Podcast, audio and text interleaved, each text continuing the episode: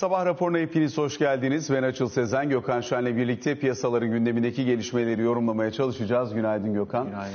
Piyasalar açısından baktığımızda e, aslında bir miktar Türk lirasındaki rally'i konuşmakta fayda var zannediyorum. 9.85-9.55 diyecek olursak kabaca pazartesi günkü açılıştan şu ana kadar 30 kuruş civarında bir e, artıya doğru dönülmüş durumda. Ancak hala tabii nominal seviyeler çok yüksek. 10.30'un üzerinde bir sepet kurla karşı karşıyayız. Euro TL 11 lira 9 kuruş seviyesinden işlem görüyor. Dolayısıyla nispi olarak risk göstergelerinde de bir iyileşme var. 470 bas puanlardan işte 445'lere geldik bu büyükelçi krizinin sonlanmasıyla beraber. Keza yine opsiyon oynaklıklarında %21'lerden %19'lara geldik. Bunlar hala dediğimiz gibi çok yüksek risk faktörleri içeren unsurlar ama bir parça iyileşme, bir soluklanma ihtiyacı vardı. O gerçekleştiği gibi görünüyor. Hisse senedi piyasasında ise farklı fiyatlamalar var. Hem dünyada hem Türkiye'de farklı fiyatlamalar olduğunu söyleyebiliriz. Dünyada da e, örneğin işte Stoxx 600 endeksi Eylül rekoruna yakın seviyelerde S&P 500 endeksi rekor kapanışı Dolayısıyla bir yandan bilançoların gelişi e, daha önceki bu yüksek enflasyon ve tedarik krizleri biraz daha enerji fiyatları ile birleşince büyümeleri zorlayabilir algısından bilançolar fena gelmiyor. Şu ana kadarki sürece bakınca bu zorlukları tolere edebilmiş şirketler diyerek biraz daha alımı beraberinde getirmiş gibi görünüyor. Diğer taraftan bizde de bilançolar geldi. Erdemir'den, Tofaş'tan, Aselsan'dan gelen bilançolara baktığımız zaman kuvvetli kar rakamları görüyoruz. Analizlerini gün içerisinde yapmaya devam edeceğiz. Yine Amerika'dan gelen bilançolarda da Özellikle e, Alphabet'te, Microsoft'ta beklentileri aşan karlılıklarla karşı karşıyayız. İç gündeme dönüp baktığımız zaman e, BDDK Başkanı Mehmet Ali Akben'in yapmış olduğu açıklamalar var Anadolu Ajansı'na. E, bankaların net döviz pozisyonlarının artıda olduğunu, kur hareketlerinin yaptıkları stres testleri sonucunda bankalarda e, kayda değer bir risk yaratmadığını gördüklerini söylüyor. Bu dikkate değer bir de kitle fonlaması tebliği yayınlandı. Bunun detaylarına da girebilirsek gireriz. Yine aynı zamanda 18 günde benzine gelen toplam 89 kuruşluk zam son gelen zammı da bunun içerisinde belli ölçüde değerlendirmeye çalışırız. Bir Türk lirası rallisiyle başlayalım. Ee, yani dün TL varlıklarda şey oldu tabii yani pazar gecesi e, şokundan sonra çünkü pazar sabahına uyanırken şöyle şeyler e, duyacağını insanlar anlamışlardı. Birincisi zaten yani şok bir faiz indirimi var. E, kur epeyce değer kaybetti. İşte risk göstergeleri bozuldu filan. İşte üstüne e, çeşitli kabine söylentilerinden tuttu işte Suriye'ye ilişkin bir sürü şeyler e, dolandı. Bir de üstüne işte 10 büyükelçi e, krizinin büyüyeceği ya da vuku bulacağı e, konuşulunca bu tabii epeyce moral bozdu. E, konuşmuştuk aslında pazartesi salı günleri de. E, bu işte Japonya'daki bireysel yatırımcıların TL pozisyonlarının da epeyce yüklü olması hatta rekor e, olması da Asya seansı yani zayıf dediğimiz e, Asya seansında bazen yani yüklü işlemlere de sebebiyet verebiliyor. Bu da yani işin hızlandırıcısı e, olduğu gibi düşünüyorum. Çünkü 10 büyükelçi eğer ki yani istenmeyen adam e, ilan edilseydi bu 10 büyükelçinin işte temsil ettikleri ülkeler bakımından Türkiye'nin toplam ticaretindeki işte politik hayatındaki filan ya da ilişkiye girdiği dış ilişkilerdeki e, taraflarla olan e, durumunu düşündüğünde yani kolay bir iş olmayacaktı e, hem finansal hem de ekonomik olarak. Onun korkusuyla çok ciddi değer kaybı vardı. Bu törpülendi. Tabii gün içerisinde özellikle Türk lirasında yani 9.40'lı, 9.42, 9.43'lü e, seviyelere değmesi bence biraz başka bir şeydi. Yani 9.85, 9.40 diye baktığında e, 5 puanlık bir rally yapıyor. Hala da seviyeler fena değil görülen yere göre ama en azından yani 9.5'ta e, yani neler olup bittiğini anlıyorsun. Çünkü 9.40 ve 6 e, daha farklı bir şeye geçiyor. Yani faiz indirimi sonrasında görülen seviyelere baktığında e, herhalde 9.5'un artık iyi kötü e, taban olduğu e, piyasa tarafından düşünmeye başlıyor. Yani dünkü olumlu havaya da gelen alımla beraber 9.5'un bu sabah üstüne birazcık başladık. Yani 10 kuruş çok önemsiz gibi görünüyor fakat 9.40 ve 6 bence başka bir senaryo demek olurdu. O bakımdan e, daha anlaşılır oldu piyasa. Yani niye düştü, niye çıktıdan başka bir şey söylemeye çalışıyorum. Tabii e, yani varlık sınıfları dediğin zaman herhalde farklı farklı değerlendirmek gerekiyor. E, çünkü işte CDS'teki düzelme de biraz Türk lirasındaki yani demek ki kur düşebiliyormuş da şeyine bağlı birazcık bence algısına da bağlı. Herhalde bir 10-12 bas puan kadar CDS'te gerileme oldu. Uzun vadeli faizler birazcık törpülendi. Şimdi baktığında tabii Merkez Bankası 16 ile fonlama yapabiliyor. Sen eğer bankaysan yani elindeki şeyi getirirsen, e, bonoyu getirirsen Merkez Bankası sana 16'dan fonlama veriyor. Şimdi bu durumda 16'dan fonlayıp mesela işte 20 ile e, uzun vadeli kağıt taşımak mümkün hale geldi uzun süre sonra. Yani Merkez Bankası fonlaması yine uzun süre sonra uzun vadeli kağıtların altına geldi. Tabi buna rağmen e, uzun vadeli kağıtların faizi yüksek. E, çünkü enflasyon e, korkusu var. E, fakat baktığında yani buradaki işte işler çok uca gittiğinde yani diyelim bir tur daha satış geldi uzun vadeli kağıtlara 22'ler 23'ler test edildi. Yani buralardan işin törpülenmesi bence bundan sonra kolay olacaktır. Yani piyasa e, mantığı bakımından. Çünkü fonlama çok aşağıda. Yani aldın mı zaten e, fonlayabiliyorsun. Ya da işte aldığını sonra gidip merkeze verip tekrar yani tersten de işlemler çalışıyor. E, piyasacılar biliyorlar e, ne demek istediğim hazineciler. E, o bakımdan ben bunları normal karşılıyorum. Tabii bu seviyeler yani ara ara bu ara alımlar gelmesiyle birlikte e, yine de çok yüksek seviyeler. Olmaması gereken mantıksız demiyorum ama yani yüksek. Mesela 10 yıllık işte 20.80'den herhalde 20.10'lara falan geldi. 10 yıllık tahvil faizimiz. Ama bundan bir ay önce de 17'lerdeydi. Yani hala da oraya göre 2,5-3 puan kadar minimum yüksek. Ve 20 yıllık faizi olan e, yani top klasmanda e, nadir ülke var. Yok hatta yani bir tek biz varız. E, o bakımdan da yani seviyenin çok yüksek olduğu görülüyor. Dünkü piyasa ilişkin görüşüm yani olan biten ilişkin görüşüm bu. Fakat baktığımda tabii yani para politikasının öngörülemezliği şu an için. E, aynı zamanda maliye politikası, işte devletlerin rolü, düzenlemeler, yüksek enflasyona, bütüncül bakış filan gibi konulardaki eksikliklerden ötürü de e, bence hala da piyasada problemler var. E, bu da faiz, kur ve işte opsiyon fiyatlamalarına, oynaklık fiyatlamalarına katkıda bulunuyor negatif anlamda. Bu trendde bir değişiklik görmüyorum. Bunların arasında herhalde en şu ana kadar e, olumlu görünen borsa.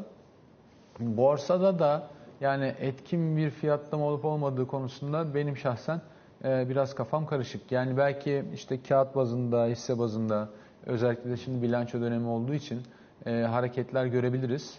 E, fakat yani genel mantık bakımından herhalde bir iki şeyi konuşmak lazım. Şimdi yani eldeki ilk veri bence borsa çok ucuz. Hakikaten çok ucuz. Yani bankasından neredeyse sanayisine kadar sanayinin de çok ucuz olan yerleri var. Hatta bazı şirketler e, epeyce ucuz işlem görüyorlar. E, halka arzlarla falan da kıyaslayarak söylemiyorum. Yani hem kendi e, tarihsel ortalamalarına hem içinde bulundukları akran gruplarına dış ülkelerde hem nakit akışlarına ve varlıklarına göre baktığında gerçekten de bazı sektörler çok çok ucuz kaldı. Bir de karlara baktığın zaman da zaten bilançolara, karlara baktığın zaman da elde ettikleri karların düzeyleri ve fiyatlamalar arasında boşluk oluşabiliyor. Oluşabiliyor doğru. Yani bir çeyrekte milyarlarca TL e, kazanan şirketler var filan. Da potansiyellerine ulaşamıyorlar. E, Normal bir sermaye akım e, rejimi olmadığı için yani bir gelişen piyasaya akması gereken kadar e, para akmadığı için varlık fiyatları tam değerine varamıyor aslında. E, tabii işte yüksek enflasyon, belirsizlik, işte kurdaki hareketler filan da bunu sağlayan şeylerden bir tanesi ama yani borsada işlem yapanlar faiz indirimini görünce şöyle düşündüler.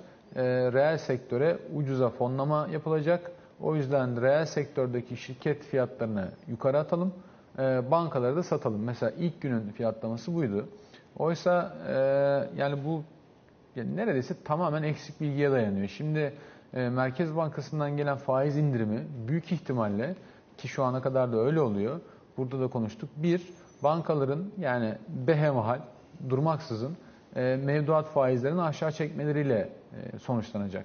Oysa ki kredi faaliyetlerinde belki kısa vadelere işte tam 2 puana kadar yani Merkez Bankası indirimine kadar olmayan şekilde indirim gelecek. Vadeler uzadıkça e, o indirim miktarını pek göremez hale geleceğiz. Yani tekrarlıyorum kısa vadede bankanın maliyeti olan mevduat faizleri aşağı gelecek hem de tam 2 puan. E, çünkü zaten yani 16'dan artık merkezden borçlanmak mümkün. O bakımdan mevduatlara geçmiş olsun.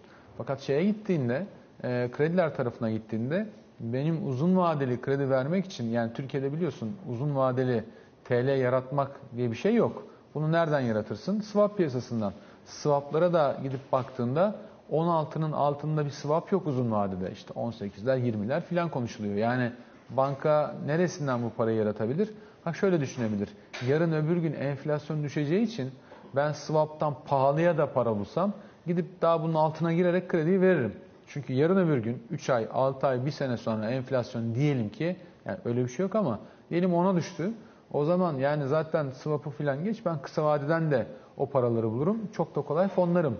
Zaten bu faiz indirimine gelene kadar yani piyasadaki bankalar enflasyonun düşüşüne inandıkları için zaten uzun vadeli faizleri piyasa faizlerinin altında tutuyorlardı.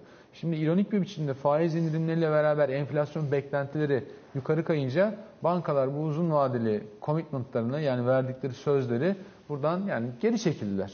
Ve dolayısıyla da uzun vadeli faizler yukarı gitti. Yani bu faiz indirimi şey olarak kredilere e, indirim olarak uzun vadede yansımayacak. Şimdi borsa fiyatlamasına dönelim. Diyelim ki benim 100 milyar lira şeyim var. Yani bir kredi stoğum var e, banka olarak.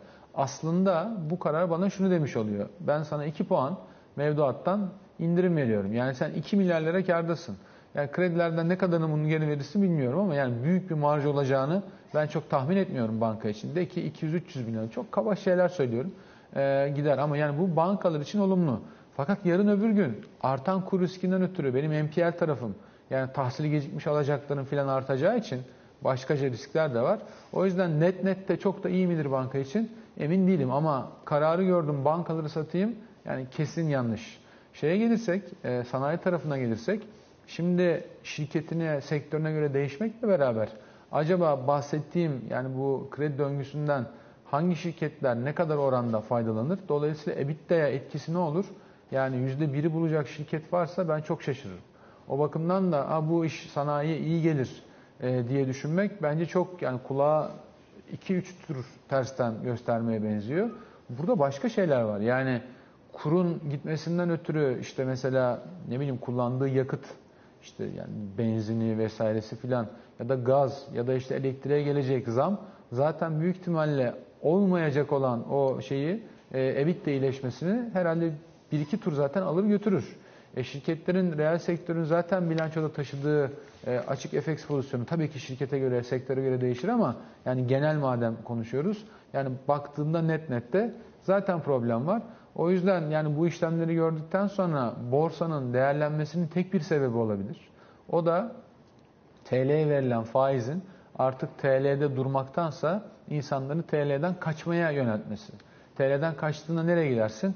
Altın, döviz, konut, borsa. Yani en sonda ve çok çok çok açık arayla minicik bir borsa. Ya biraz belki şunu da dikkate alarak hareket etmekte fayda olabilir. Yani e, Borsa İstanbul'da daha önce de işte kur çok yükseldiği dönemlerde dolar bazında endeks bakmak ne kadar makul mantıklı bu tartışılabilir ama ne zaman bir buçuk sentlere doğru gelse oralardan bir miktar alım geldiğini görüyoruz. Dolayısıyla biraz o sıçramayı belki e, o çerçeveden de okumak söz konusu olabilir. Bir de e, sonuç itibariyle bir şekilde eğer kendini uzun vadeli olarak enflasyona karşı TL'de kalarak hece etmek istiyorsan borsa bunun yollarından bir tanesi olabilir. Özellikle e, güçlü performans gösterebilecek olan yerlerde kendini konumlandırabiliyorsan bir de belki böyle bakılabilir. Yani hani alım satım frekansı yerlerde işte yani bir haftayı, bir buçuk haftayı bulan borsa nasıl bir hece O açıdan değil de işte daha uzun vadeli bakabiliyorsan eğer hakikaten Türkiye'de önümüzdeki 3 yılın şu geçmişte kalan dönemden çok daha iyi olabileceğini falan düşünüyorsan e, bugünden pozisyonlanıp biriktirmek için. Çünkü uzun vadeli strateji açısından e, bütün fon yöneticilerine sorduğumda daha pozitif konuşuyorlar. Yani kısa vadeye göre uzun vadede 2 yıllık 3 yıllık perspektifte daha olumlu olduklarını görüyoruz. Dolayısıyla hani eğer buralardan o perspektifle bakan yatırımcı varsa onun açısından olabilir elbette. Yani Yoksa öyle bir değil tabii. Öyle bir temenni olabilir ama mesela e, yani paranın getirisiyle borsanın beklenen getirisini hele ki bir de yani riske göre ben düzelttiğimde ne yazık ki tüm ucuzluğuna rağmen onu göremiyorum. Yani mesela şimdi 16 şey var, e, faiz var. Borsanın şu an çarpanı hatırlamıyorum. O 7 falan olsa gerek Daha herhalde. aşağıda da olabilir. 6 olsun. Yani 16'da orada beklenen getiri olsun. Şimdi ben 16 borsadan getiri bekliyorum bu yaptığım fiyatlamaya göre. 16'da faiz var. Yani ikisini riskle düzelttiğimde burada tercih çok açık şekilde görülüyor. Yani dediğim gibi daha önceki faiz indiriminde de olmuştu. Ee, bu faiz indirimleri yani ister istemez vatandaşların Türk lirasından ve genellikle Türk lirası varlıklardan da kaçmasına sebebiyet verir. O bakımdan da yani borsa bir Yani mecburi yön olmuş olabilir. Daha önce de hatırlarsan değerler çok şişmişti bu şekilde. Sonra da çok sert şekilde geri gelmişti. Bir ara işte XU tümdeki yani bu tüm endeksteki Borsa İstanbul'da e, kağıtların değerlemesine baktığında inanılmaz yerlere doğru hareket ettiğini görmüştüm. Fakat tabii sonu çok iyi olmadı. Çünkü bu kısa vadeli bir yani portföy e, 7,5. tercihine zorluyor. İşte 7,5 ise kabaca 15'ler diyelim. E, 14-15'ler civarında çarpanı var. Yani beklenen getirisi var. E, 16'da da faiz var. Yani onun stopajını bunun bilmem düş. Yine de e, baktığında ben çok cazip olduğunu göremiyorum. Yani dediğim gibi ucuz. Tarihsel ortalamasına göre öyle evet uzun vadede baktığında daha iyi olmalı. Bir de bu Beklenen FK açısından bakarsan 7, altının altında hatta. altının altına geldi. Ya aynı şey. Yani şeye baktığında e, mesela işte bu sentten alım geldi e, buradan yani bir şey demek zorunda olduğumuz için belki ya da insan olduğumuz için hani anlamlandırmak e, durumunda olduğumuz için e, hayatı başka türlü var olamayız çünkü. Belki o olabilir. Yani ben bir buçuk sentin iki sent, iki buçuk sent, üç sent ve dört sent versiyonlarını hatırlıyorum. Yani 4 sentten alıcı geliyor. Şimdi hani öyle bir yabancı yok. Yani mesela masasının başında otursun da e, işte arkadaşlar Türkiye 1,5 sente gelince haber verin ben şuradan bir bozayım. Yani nasıl bir benchmark olabilir? Nasıl bir gösterge, referans olabilir e, 1,5 sent? Ben bilmiyorum. E, o bakımdan da anlamlı olduğuna inanmıyorum. Ya da 1,5 sentten e, alım yapanların son yıllarda hani getirilerine baktığında yani yine de anlamlı bir e, paten, bir örüntü, bir, bir şey yok. O yüzden yani bence çok oralara kanmamaları gerekiyor. E, borsa çok ucuz fakat öngörülebilirlik çok düşük olduğu için gelip de Türk şirketlerini satın almıyorlar. E, sonuçta yerlilerde de yani burayı kaldırıp götürecek e, bir birikim yok. Yani işin özü bu. Yani söylediğimiz şey şu aslında bakacak olursam beyaz yatık çizgiyle görmüş olduğumuz 1,5 sent seviyesi kabaca. Daha önce son 2 yıl içerisinde bunun altına her sarktığında daha sonrasında oralardan bir tepki oluştuğunu söylüyorlar. Bu kur seviyesinden de bu TL bazında endeks seviyesinden de kaynaklanıyor olabilir ya da o anki algıyla da alakalı Ya bu olabilir. tesadüfi bir şey. Onu anlatmaya çalışıyorum. Yani kurun seviyesi borsanın fiyatıyla bölüp birbirine yani portakal suyu cinsinden zeytin çekirdeğini ne yapsam bir yerlerde denk gelse ya da işte E5'ten geçen sarı arabalarla bilmem neyi kıyaslasam denk gelse aynı şey. Yani belli belirsiz birbirine anlamsallık, nedensellik bağı olmayan iki tane olay bir araya gelmiş olabilir. Ya buna kanmasınlar. Ben bu grafiği geriye götürsem 10 yıl bunun 2 sentlik olanını 3 sentlik olanını da bulurum ve onu yapanların da ne kadar zararda olduğu zaten malum. Yani o değil mesele. Dediğim gibi özellikle faiz indiriminde piyasada çok karmaşık olduğu için bence yani her şey birbirine giriyor. Ee, günün sonunda yani öngörülebilirliğin azalması, ülkenin milli parasının değer kaybetmesi, enflasyon beklentilerinin canlı olması ve uzun vadeli faizlerin yukarı gidiyor olması hem Türk tahvilleri için hem Türk lirası için hem de Türk hisse senetleri için kötü haber. Yani kim ne diyorsa desin. Yani benim gördüğüm bu. Mesela şeye bakıyorum. Dün iktisadi yönelim anketi var. Dün önceki gün mü tam hatırlamıyorum. Önceki gün. Şimdi orada soruyorlar biliyorsun. Yani bir sürü ciddi insana soruyorlar. Beklentilerini soruyorlar. İşte son 3 ayda ortalama birim maliyetiniz ne oldu? Tek tek okumayacağım ama gelecek konuştuk zaten. Ha, gelecek 3 ayda ne olur birim maliyetleri? Sonra piyasaya satış beklentisi, 12 ay sonraki üfe beklentisi. Her biri 3 ayın zirvesine çıkmış durumda. Yani şey değil ki, yani iyi, iyi bir şey değil. O bakımdan enflasyon beklentileri çok kuvvetli. Dün konuştuğumuz kısmı yani 20'li enflasyonlara vuracağı tüfenin. O bakımdan yani bu, bu ortam hani bunun için iyi olur, şunun için iyi olur onu ben göremiyorum. Yani epeyce zorlu bir ortam. Peki bu arada BDDK Başkanı Mehmet Ali Akbil'in açıklamaları var. Özellikle S&P'nin de e, belli başlı sözleri olmuştu. Dolayısıyla böyle bankacılık sistemi üzerinden e, yapılan tartışmalara bir yanıt niteliği de taşıyor Anadolu Ajansı'na yapmış olduğu açıklama. Diyor ki e, nette şu an itibariyle yaşanan kur hareketlerinin veya faizde yaşanan hareketlerin bankacılık sisteminin geneli üzerinde bir etkisi olmasını beklemiyoruz. Bankaların aktif tarafında da bir problem yok. Sermaye e, yeterlilik rasyolarında da bir problem yok. E, Üstüne üstlük diyor e, net pozisyon olarak, net döviz pozisyonu olarak da baktığımızda 5.6 milyar dolar artıda şu an itibariyle bankalar. E, 900 milyar liranın üzerinde kredi kullanıldı. Bunun dışında yeniden yapılandırmalardaki taleplerin çoğuna önemli ölçüde olumlu yanıt verildi. Dolayısıyla şu anda bankacılık sistemi üzerinde herhangi bir problem olmadığını söylüyor. E, Zaten yani e, bankacılığı bilen, hayatı bilen ve bankadan şüphe duyan birini ben tanımıyorum. E, bankacılık sektörü Türkiye'nin en ciddi e, düzenlenen, regüle edilen e, sektörü. İçinde yani devletin murakabından tut da e, devamlı olarak işte riske maruz değerinden işte günlük faiz şoku vesaire her şey hesaplanan e, çok ciddi işte zaten yatırımcıların önemli bölümü de e, yabancı olan filan e, kuruluşlar çok ciddi sermaye yoğun e, sermaye yastıklarıyla falan da baktığında inanılmaz e, sermaye yeterlikleri var. E, ve yani Türkiye'de çok şey bir ekonomi öyle ya da böyle e, gerçekten çok sağlam bir ekonomi. Türkiye'nin reel sektörü de böyle yani ihracatçısı da böyle. E, bunca dalgaya, bunca bence adı konmamış krize e, ayakta kalarak yanıt veriyor olmaları e, bence en iyi şeydir. Yani bunu çok öyle modellerde falan göremezsin. Sonuçta bankacılık sistemi de o sistemin hatırlarsan mesela yani büyüklüğü bakımından e, hatalı olduğunu düşündüğümüz KGF'nin bile mesela hiç ödenmeyeceği, batıkların full olacağı falan hatırlarsan söylenmişti. KGF'deki batıklara baktığında yani çok minimum tek hanelerde ilerliyor. Üçlerde, dörtlerde ilerliyor. Son seviyesini bilmiyorum. E, o yüzden yani bankacılık sistemi epeyce sağlam görünüyor. Zaten bankacılıkla ilgili gözden kaçan şey şu.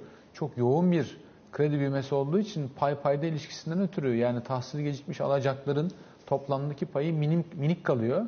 E, bir başka konu da yani bankacılıkla ilgili endişesini biri dile getirecekse bankacılığın sorunu kar üretememesi. Yani çok büyük paralar kazanılıyor ama konulan paraya göre çok minik para kazanılıyor. O yüzden de öz sermaye karlılığı düşük. Yani bankaların sorunu bu. Özellikle kamu bankalarında sorun bu. Yoksa hani bankalar battı çıktı filan öyle bir dünya yok yani.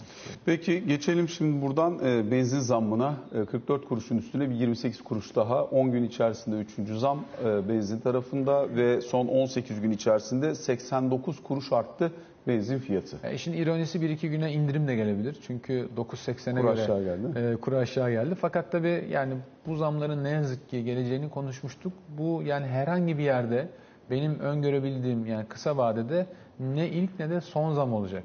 Yani enerji fiyatları için yani hoşa gitmeyecek bir şey söyleyeyim ama Türkiye'de şu an enerji fiyatları çok ucuz. Ee, kamu bunu inanılmaz şekilde vatandaşın parasıyla, vergisiyle sübvanse ediyor. Eğer ki pompaya, işte kombiye, gaza, elektriğe, prize filan yansısa yani çok daha korkunç rakamlar görürüz. Ama işte enflasyon endişesiyle beraber bunlar tutuluyor. Şimdi işte yani bence tekrar düşünmek için çok iyi fırsat. Yani buradan gelen baskıyı hafifletmek için kamu sübvanse ediyor ama zaten fiyatlar da birazcık kamudaki duruş değişikliğinden kaynaklanıyor. Dolayısıyla ikisi arasında hani biri doğru biri yanlıştan ziyade biri neden biri sonuç gibi de bakılabilir. Yani evet öyle. Şimdi tekrar aslında hep aynı yere geliyoruz. Yani bu elle 2 puan faiz indirimi memnun olan var, olmayan var. Bu elle çok daha ciddi zamlar geliyor. Yani e, bu iki eli birleştirsek de yani sonuçta aynı devlet, aynı ülke, aynı ekonomi, e, aynı yöne bir baktırsak yani boşu boşuna bu enerjiyi böyle sübvanse etmesek, oradan 2 puan indirime gitmesek çünkü yani ne vatandaşa yararı var yani orta direkt çatladı çok konuştuk üstünden geçmeyeceğim. E ne sanayiye şeyi var yani memnun olan görüyorum nasıl memnun olduklarını gerçekten anlayamıyorum. Yani 2 puan belki spotta kamudan indirim bulacaksın. Ha konutçu olsan tamam benim gelecekler evlerimi alacaklar 2 puan 1 puan da önceki aymıştı. 3 puan indirim var. 1,5'lardan mortgage faizi 1,20 küsürlere kadar geldi. Kasım'da biraz daha inerse belki 1,10'lara inecek. O da bence inanılmaz bir oran. Yani gücü olan direkt gitsin borçlansın hiç düşünmesin. Çünkü bu enflasyonist ortamda yapılacak tek şey TL cinsinden, ülkenin milli parası cinsinden borçlanmaktır. Çünkü borç edir zamana yaydığın zaman. Enflasyon onu yer bitirir zaten. Ee, ama bir yandan da bunlarla uğraşıyoruz. Yani işte e, Eşel Mobil'de 60 milyar lira. E şimdi önümüzdeki sene Yeşil Mobil devam edilecek deniliyor da yani ÖTV'den bir fazla üretmediği müddetçe o da artık kalmadı yani. Nasıl Kalmadı. devam edeceksin yani? E, diğer enerji tarafından 10 milyar dolar bence yani ne yazık ki cepte duruyor. Yani bunun her biri kur eridiği için ya tabii ki enerji fiyatları artıyor ama sen kuru daha da bıraktığın için bu büyüyor yani çarpılarak geliyor. O bakımdan enflasyon yokmuş gibi düşünüp bir yandan da çok çetin bir bütçe yoluyla enflasyonla mücadele veriyoruz. Ee, sanki ikisini ortada birleştirsek hem daha az kamudan e, yiyeceğiz, kendi vergilerimizden vereceğiz. Hem de enflasyon bu kadar yüksek olmayacak yani. Peki son 30 saniyede de Çin-Amerika ilişkilerindeki salvoları konuşalım. Ee, China Telecom'un Amerika biriminin lisansını iptal etti Amerika Birleşik Devletleri. Bir de Birleşmiş Milletler'de Tayvan'a daha etkin görev istiyoruz diye de girişimlerde bulunuyorlar. Yani bu Tayvan konusu benim şeyimi yani yani bilgi alanımı biraz aşıyor ama çok e, bunun yani kaşındığı zaman hakikaten tehlikeli olabilecek bir nokta olduğunu farkındayım. Çünkü Çin'le ilgili e, neşriyatı yani sıklıkla takip ediyorum. E, Çin Tayvan konusunda çok net yani e, tek devlet olarak bakıyorlar. E, Amerika'da burada maden bulduğunun farkında hakikaten sinirlerini zıplatıyor Çinlilerin. O bakımdan onu öyle görmek lazım. Uluslararası camiayı da yanına alırsa ki Tayvanlar da buna çok teşneler. E, işin gidişatı o ciddi bir jeopolitik problem. China Telecom kısmı da üç tane büyük zaten Çinli operatör var. Bu da kimi yerde ikinci, kimi yerde üçüncü Çin'de 370 milyon abonesi var ama Amerika'da pek bir işi yok. Daha ziyade niyet beyanı gibi. Yani Trump da sizi sevmiyordu, ben de sizi sevmiyorum. Politika aynen devam ediyor Yani arkadaşlar. New Yellen görüşmesi çok yapıcı geçti dedikten bir gün sonra gelmesi de zamanlama maniler dedirtiyor açıkçası. Kısa bir ara sonra yeniden karşınızdayız. Sabah raporunun ikinci bölümüyle karşınızdayız. Ali Can Türkoğlu da bizlerle birlikte. Ali Can günaydın. Günaydın. Günaydın. Ee, bir taraftan mecliste tezkere tartışmaları var ve aslında uzun süre sonra bu noktadaki ayrımın biraz daha netleştiğini, belirginleştiğini görüyoruz. Bir de Amerika Birleşik Devletleri'nin Türkiye Büyükelçisi'nin kongreden aldığı onay.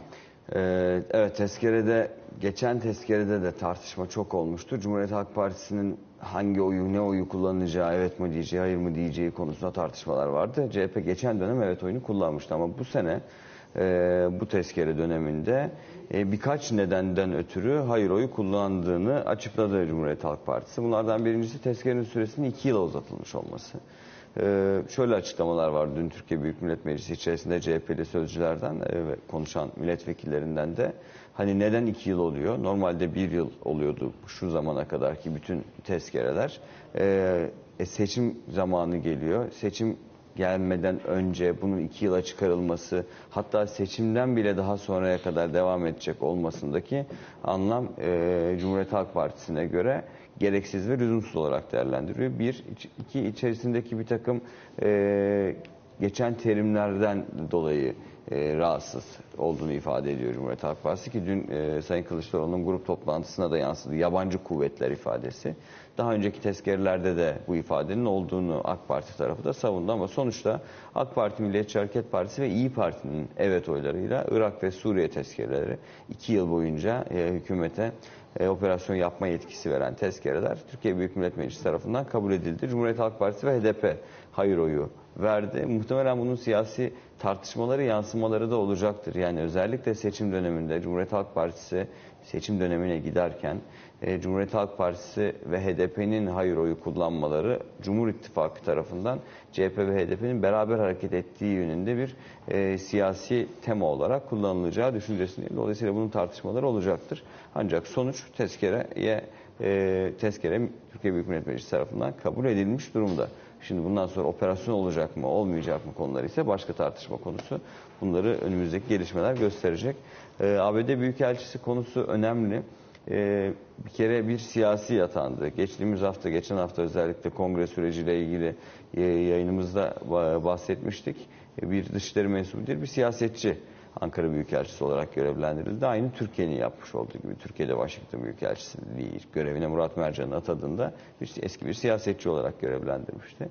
Ee, şimdi kritik ve sıkıntılı konularda nasıl bir tavır sergileyeceği önemli. Şimdi Büyükelçi krizi, bu açıklama krizi evet şu anda rafa kaldırılmış gözüküyor. Ama Flake'in göreve başlamasıyla beraber e, S-400 konusunda bir kere çok net bir şekilde yaptırım uygulanması yönünde açıklamalar yapmıştı e, Jeff Flake daha önceki açıklamalarında. 1915 olaylarını soykırım olarak nitelendirildiğine ilişkin sözleri de var. Dolayısıyla e, biraz sıkıntılı bir başlangıç olacak gibi gözüküyor. Düşüncelerde Türkiye tezlerine tezlerinin karşısında duran bir profil sergiliyor şu ana kadar. Büyükelçilik görevine başladıktan sonra neler yaşanacak, nasıl gündem maddeleri oluşacak ve gündemdeki bu konularla ilgili ne gibi açıklamalar yapacak onu da zaman gösterecek. Teşekkür ediyoruz arkadaşlar. Böylelikle sabah raporunun sonuna gelmiş oluyoruz. Kısa bir aramız var. Sonrasında Pelin Yantur yatırım bülteniyle karşınızda olacak. Hoşçakalın.